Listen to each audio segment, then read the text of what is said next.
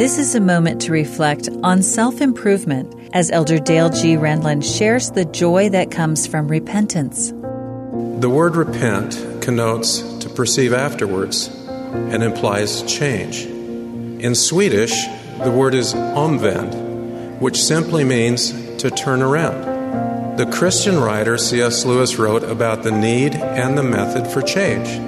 He noted that repentance involves being put back on the right road a wrong sum can be put right, he said, but only by going back till you find the error and working it afresh from that point, never by simply going on. Changing our behavior and returning to the right road are part of repentance, but only part.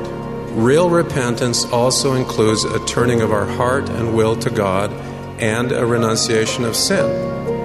As explained in Ezekiel, to repent is to turn from sin, do that which is lawful and right, restore the pledge, and walk in the statutes of life without committing iniquity. Yet, even this is an incomplete description. It doesn't properly identify the power that makes repentance possible the atoning sacrifice of our Savior. Real repentance must involve faith in the Lord Jesus Christ, faith that He can change us faith that He can forgive us, and faith that He will help us avoid more mistakes. This kind of faith makes His atonement effective in our lives.